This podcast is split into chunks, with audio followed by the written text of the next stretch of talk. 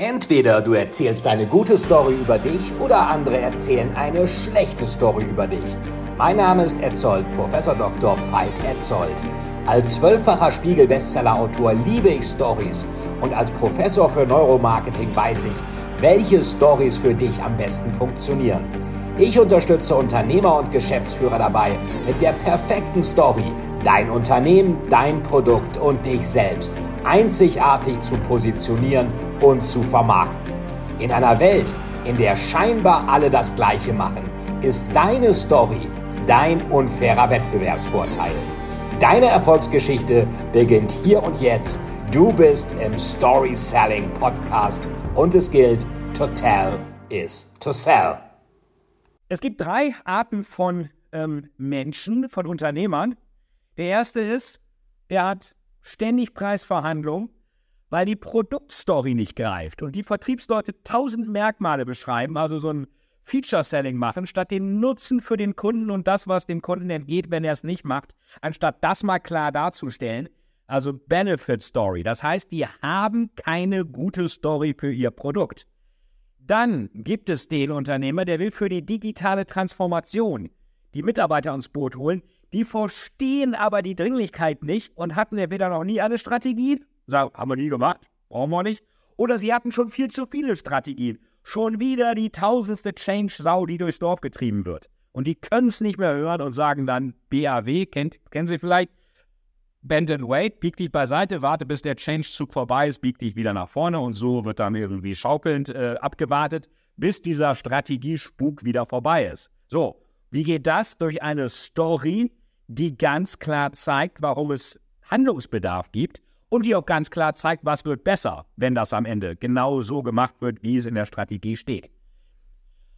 Dann gibt es noch den Unternehmer, der bekommt nicht die Talente, die er braucht, weil das Unternehmen als altbacken gilt, keinen Kontakt zur Generation Set aufbaut, Buzzword statt Differenzierung von sich gibt. Warum? Weil er keine Employer Branding Story hat. Vor allen Dingen keine Story, die bei den unterschiedlichen Stakeholdern funktioniert. Kommen wir mal zu den Stakeholdern. Da kann man sagen, es gibt vielleicht drei verschiedene Grundtypen. Ähm, der erste ist so der, sagen wir mal, dominante Typ. Ich nenne ihn mal den Rambo. Ähm, das ist so, der will seine Macht durchsetzen, der will gewinnen, der will stärker sein als andere. Dann gibt es den Sicherheitstypen, ich nenne ihn mal den Hobbit. Der möchte eigentlich, dass alles so bleibt, wie es ist. Sicherheit, Verlässlichkeit, der ist auch selber verlässlich, aber der will keine Experimente.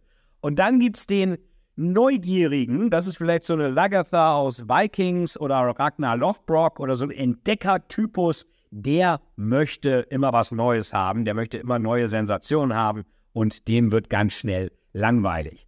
So, jetzt können Sie natürlich sagen, ähm, ja, dann muss ich ja für jeden dem was anderes erzählen. Und dann ist es oft so, dass ich das, dass die unterschiedlichen Stakeholdern völlig verschiedene Sachen erzählen, die mit ihrer Grundaussage nichts zu tun haben. Das müssen sie aber nicht.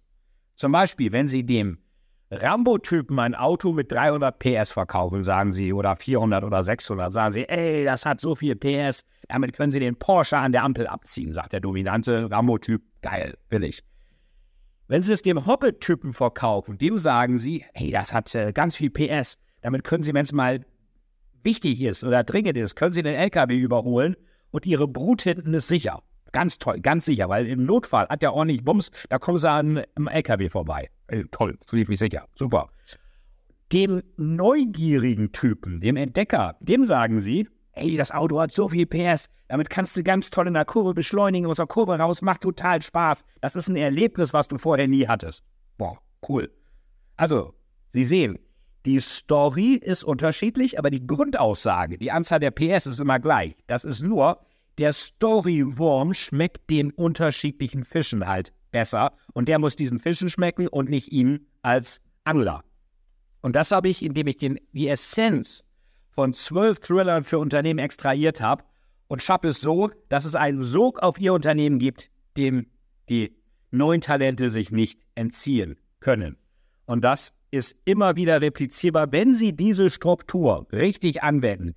Diese Story-Struktur, dieses Sell-by-the-Story-Konzept, wo Sie auch langweilige Sachen spannend machen können, wo Sie ein Framework kriegen, mit dem Sie immer wieder aufs Neue spannend sind, dann ist das immer wieder replizierbar und dann werden Sie die richtigen Preise durchsetzen, dann werden sie ihre Strategien umsetzen, dann werden sie die richtigen Leute bekommen. Versprochen.